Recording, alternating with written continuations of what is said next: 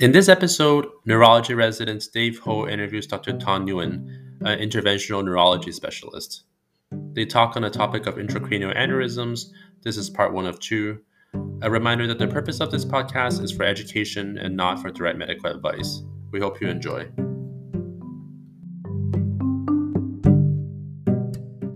Hello to our podcast listeners. Today, we're going to be discussing intracranial aneurysms with our very own special guest, Dr. Thanh Nguyen the Director of Interventional Neurology at Boston Medical Center, and current President elect of the Society of Vascular and Interventional Neurology. Welcome. Thank you, Dr. Ho. So, we're going to do a two parter today. Our today's topic is going to be on the outpatient approach to unruptured intracranial aneurysms. And we'll also later be discussing the outpatient management of secured aneurysms and patients who have had subarachnoid bleeding. Really, the goal of care is to prevent devastating subarachnoid hemorrhage in a previously asymptomatic patient. So, diving right into it, we know that approximately 2% or 1.8% of MRI brains in the US with vessel imaging incidentally find cerebral aneurysms, a minority of which would in- rupture and cause an aneurysmal subarachnoid hemorrhage. What predisposes an aneurysm to rupture? First of all, thank you, Dr. Ho and Dr. Lau, for the opportunity to share with you on brain aneurysms. Um, the main factors that predispose to aneurysm rupture are aneurysm size, meaning the larger the aneurysm, the higher the likelihood of it rupturing, and the smaller the aneurysm, the lower the likelihood of rupture. And the shape of the aneurysm can also play a role, meaning if there's an irregularity or an extra bump on the aneurysm, which we tend to call a daughter sac. There are some studies that suggest this could also predispose to aneurysm rupture. Uh, the location of the aneurysm can also play a role, such that uh, aneurysms in the posterior circulation uh, may be more prone to rupture compared to aneurysms in the anterior circulation.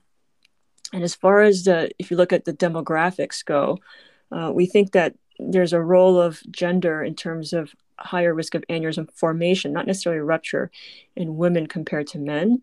And also, uh, vascular risk factors may play a role as potentially modifiable risk factors for aneurysm formation, i.e., high blood pressure and smoking could be involved in the process of aneurysm formation. So, when we have a first time patient presenting with an incidental aneurysm, what kind of workup is necessary? Is there a, for example, preferred imaging modality? That's a great question, Dr. Ho. Uh, this all depends on what we're the patient we're seeing at hand and what the intention of the imaging study is. So, for example, if you have a young patient with a medium sized aneurysm, you probably want to get high definition imaging to look at these potential characteristics of the aneurysm.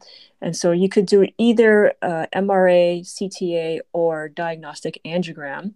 MRI is probably the least invasive of all the modalities because it doesn't involve any radiation nor contrast. So that tends to be my preferred go to uh, when I'm just screening a patient.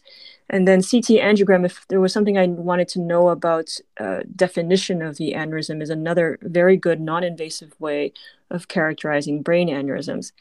And finally, if there's a view to treat, then the diagnostic angiography is the gold standard, which is a procedure where we place a catheter through the groin or through the wrist uh, to take a look at the aneurysm and define the access to getting there and the anatomy, or what we call the angioarchitecture, to understand the aneurysm prior to recommending treatment to a patient. Thank you.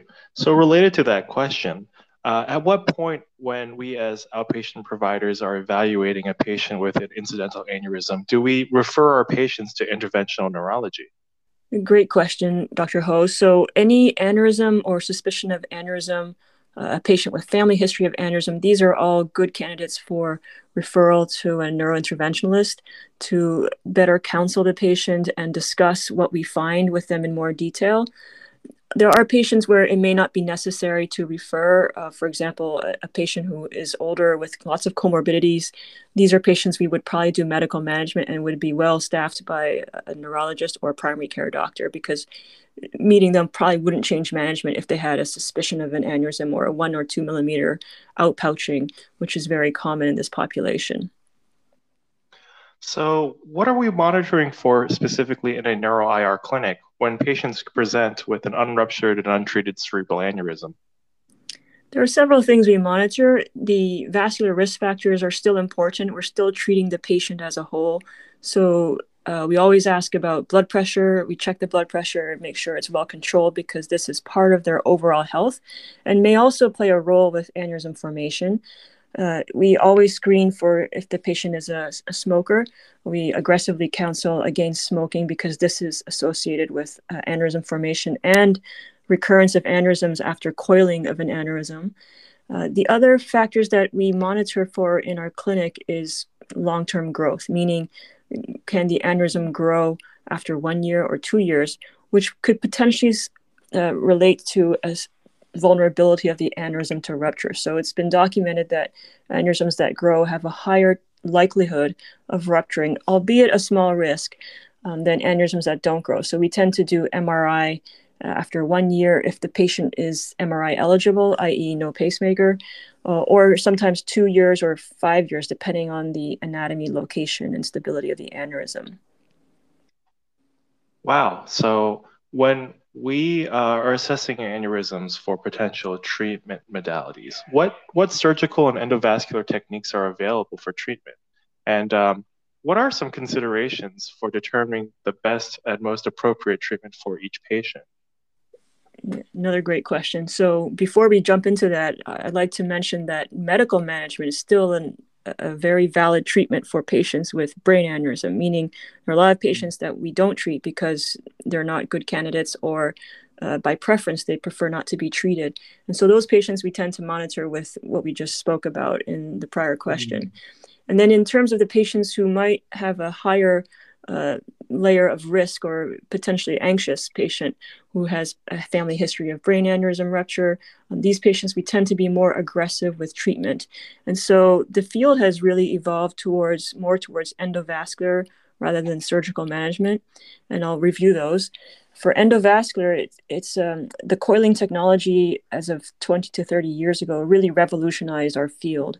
And this is a non invasive way of um, treating your aneurysm from inside the blood vessel, so it doesn't require open brain surgery, where we go through the groin or we go through the wrist and we place a catheter, which is a, a plastic tube that goes to the aneurysm and place coils inside the aneurysm.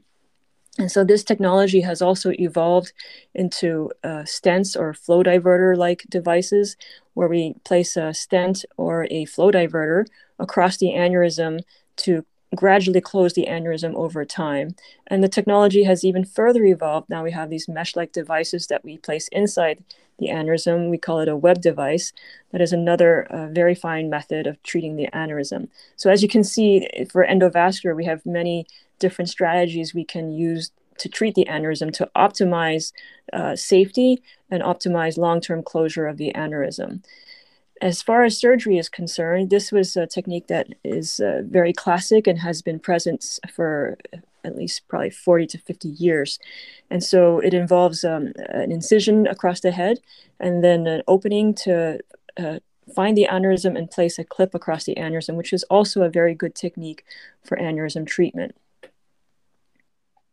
Wow. So as an interventional expert, what are some perioperative management strategies you would uh, expect for an elective procedure, uh, such as coiling?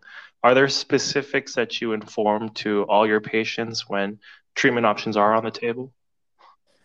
Good question, Dr. Ho. So, elective coiling to us means that the aneurysm is unruptured. So, that's an important mm-hmm. pretext to figuring out you know, who are you treating? Are you treating a ruptured or unruptured? So elective to us means unruptured aneurysm. And so the specifics that we think about in preparing the patient are we optimize the vascular risk factors. So we do counsel our patients to stop smoking as much as possible because we think that smoking can be associated with higher thrombotic risk peri procedure. And also it's another good excuse to really try to get your patients off the off the cigarettes.